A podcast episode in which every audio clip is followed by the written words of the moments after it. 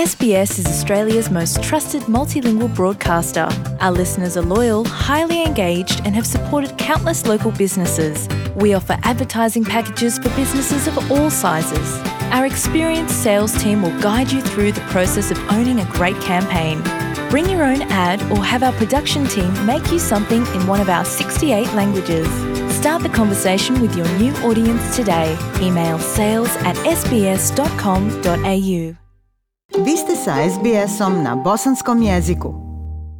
U nekoliko navrata samo u ovoj kalendarskoj godini donosili smo veoma zanimljive i uzbudljive migrantske priče ljudi iz bosansko-hercegovačke zajednice koji su ovdje na australskom tlu pokušavali pronaći svoj kolač sreće. Svakako da su ga i pronalazili, jer je ovo zemlja izdašnih mogućnosti, ali ne zaboravljajući pritom dati ovom podneblju i otisak vlastitog bića i kulture šire zajednice kojoj pripadaju. Sve migrantske priče koje smo slušali imale su snažan pečat aktivizma i individualne moći i umjeća da se sagradi jedan poseban svijet u kojem se ljudi porijeklom iz Bosne i Hercegovine ne bi osjećali kao tuđinci, kao stranci i sve su to bili muškarci. Danas ćemo pokušati sagledati Australiju iz ženskog ugla, donoseći jednu migrantsku priču doživljenu i viđenu okom i srcem žene kojoj se ovaj svijet pokazao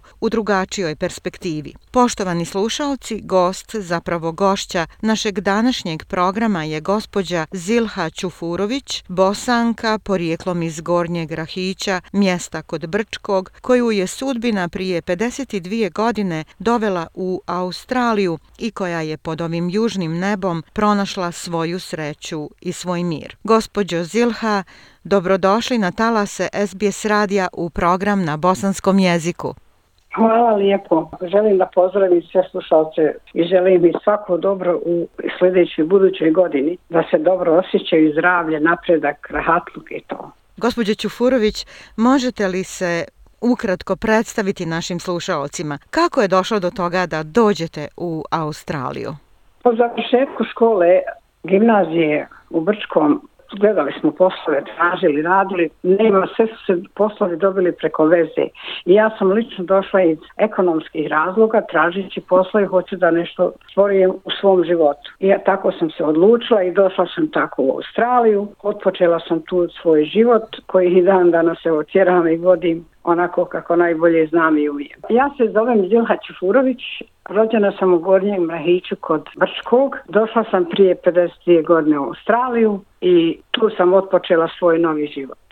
Pretpostavljam da je u početku bilo veoma teško, nova sredina, tuđina, nepoznat jezik. Recite nam kako ste doživjeli Australiju, šta vam je bilo najteže u prvim godinama vašeg života ovdje? Najteže mi je bilo kad nas je pokupio autobus iz aerodroma vodeći prema Newcastle. Niko ne zna engleski, svi smo nosili na ruci neke brojeve i u sred puta između Sidneja i Newcastle autobus je skrenuo kao u šumu. Mi smo se svi uplašili, vrištali, što gdje ćemo sad, možda šta će od nas biti. Među ostalog, oni su nas doveli pred jedan restoran da mi jedemo, tu nije niko jeo ništa. Pokupio nas dalje u Newcastle u smještaj. U smještaju smo ostali par dana i svako je sebi tražio privatni smještaj. Jako je bilo teško jer nije bilo stanova. Australija je bila vrlo mala populacija i tako da smo mi neka, da smo se snašli nekako, našli smo stan, ali najteže je bilo kad dođeš, odeš prodavnicu, ne znaš šta ćeš kupiti. Znaš šta ćeš kupiti, ali ne znaš kako se zove. Ne znaš engleski. Dakle, jezička barijera je bilo jeste, nešto što je jeste. bilo najteže. Naj, najteže. Kupila bi nešto, a ne znam kako ću pitat, znaš. To su mi bile, recimo, najteže te stvari, dok se ni, ali, ali se nisi mogao vratiti. Ja sam se htjela vratiti nazad, ali kaže, moraš platiti kartu što si došla vamo i nazad. Dvije godine je bio kontrakt. Sa stanovišta historije 50 godina je jedan neznatan isječak vremena. Međutim, uh mhm. -huh. u zahuktalnom životnom tempu modernog tehnološkog doba u kojem mi živimo, Velike promjene se dese i samo u 10 godina. U našem razgovoru od prije neki dan pomenuli ste jedan vrlo zanimljiv detalj. Kada ste vi došli u Australiju, u to vrijeme ljudi su dolazili konjima u bar, vezali yes. za korita ispred kafane. Sve to izgleda yes. kao scena iz kaubojskih filmova. Možete li yes. nam opisati malo tu Australiju iz vaših prvih utisaka? Ja sam prvo došla u, u, u Newcastle i nisam puno hodala tu. To su bile druga mjesta okolo manja. Newcastle je bio kao poznat grad. I ja sam se ocelila u Queensland, u, u Townsville. I idući idem sad ja u čaršiju sa jednom ženom koja mi je pomagala, jedna starija australka.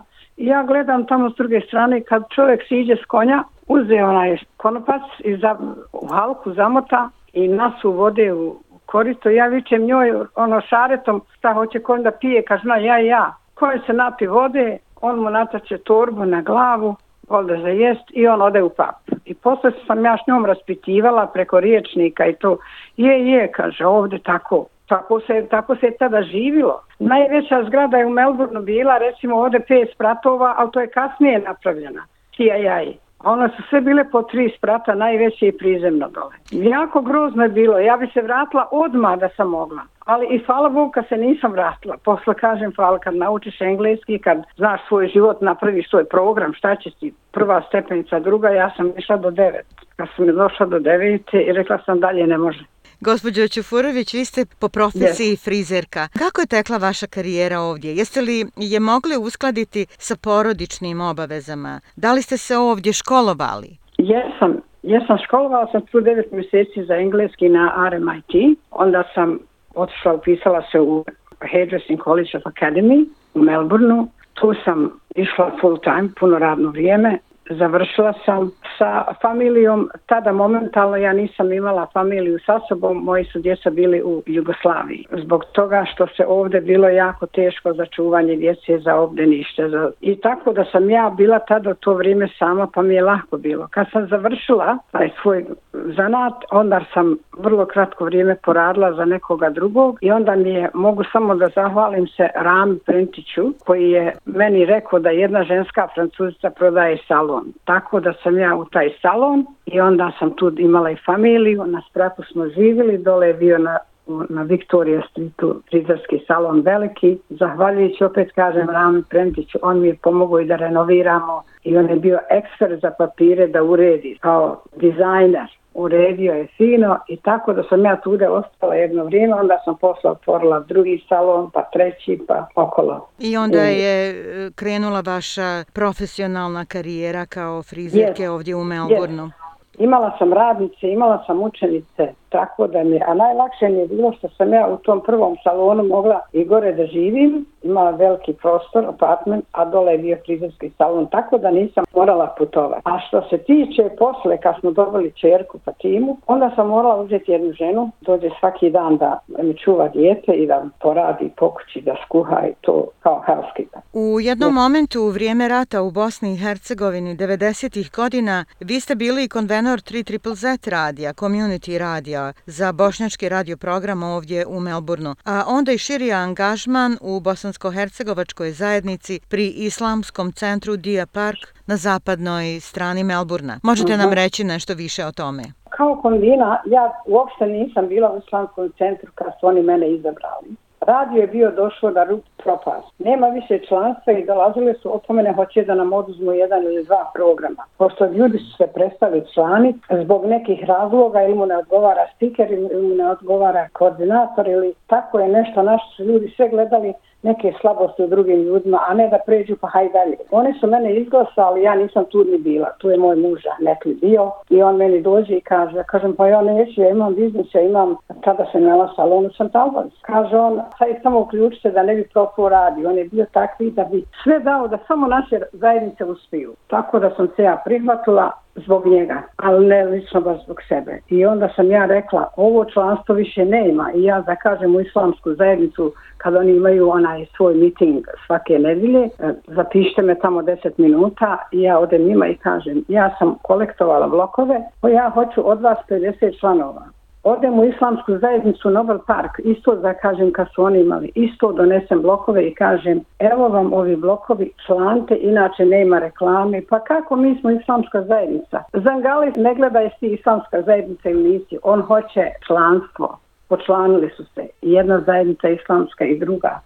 Dakle, vaša odlučnost koja je izgleda dominantna karakterna crta se pokazala uh -huh. veoma odlučujućom u poslovnom uspjehu. Dakle, eto, uspjeli ste da sačuvate program i da se angažujete kasnije i u Islamskom centru Dia Park. Gospođo yes. Čufurović, šta vam je u vašem životnom vijeku ovdje u Australiji predstavljalo najveću sreću? Najveću sreću mi je predstavljalo, pošto sam ja u mom prošlim brakovima bila nezadovoljna i onda sam, kad sam upoznala moga muža Mehu Mehmeda Čufurovića, to mi je predstavljalo najveću sreću. I hvala Allahu da se nisam pokajala ni za jednu minutu. To je bio čovjek za svakoga. I otac, i brat, i sin, i partner, i muž, i sve. Dakle, vi ste pronašli i vašu ličnu sreću uz čovjeka koji je bio po vašoj mjeri. Yes. Možete li za kraj reći koja bi bila vaša poruka slušaocima SBS radija? Tačno kroz moje ovako životno iskustvo, kad sam došla ovdje, nemaš nikoga, znaš. I onda smo te, mi smo te prijatelje što smo sakupili, mi smo njih gajili, naša djeca se nisu šćela da žene sa njima, jer ka, oni kao što je, to je moj rođak. I sad ja kažem, neki ljudi ne vole prijateljstvo, neki ljudi ne vole čak ni rodbinu svoju, slušala sam sa svojim ušima, ali ja bih samo preporučila, prelazite, prelazite preko svega i da vam nešto kaže i da vam neko prenese, nemojte to uzimati u obzir, halalimo, pružimo ruku pomirenja i tako je najbolji. Jer nikad ne znaš kad ti je zadnji dan, kad si koga vidio. Dakle, praštanje, tolerancija, to su vaše poruke. Se, jeste, jeste. I tako će ti najlakše biti. Čim ti nekoga mrziš i nešto, ti nosiš jedan veliki problem u svom želcu. Ali pruži ruku pomirenja, ti prvi.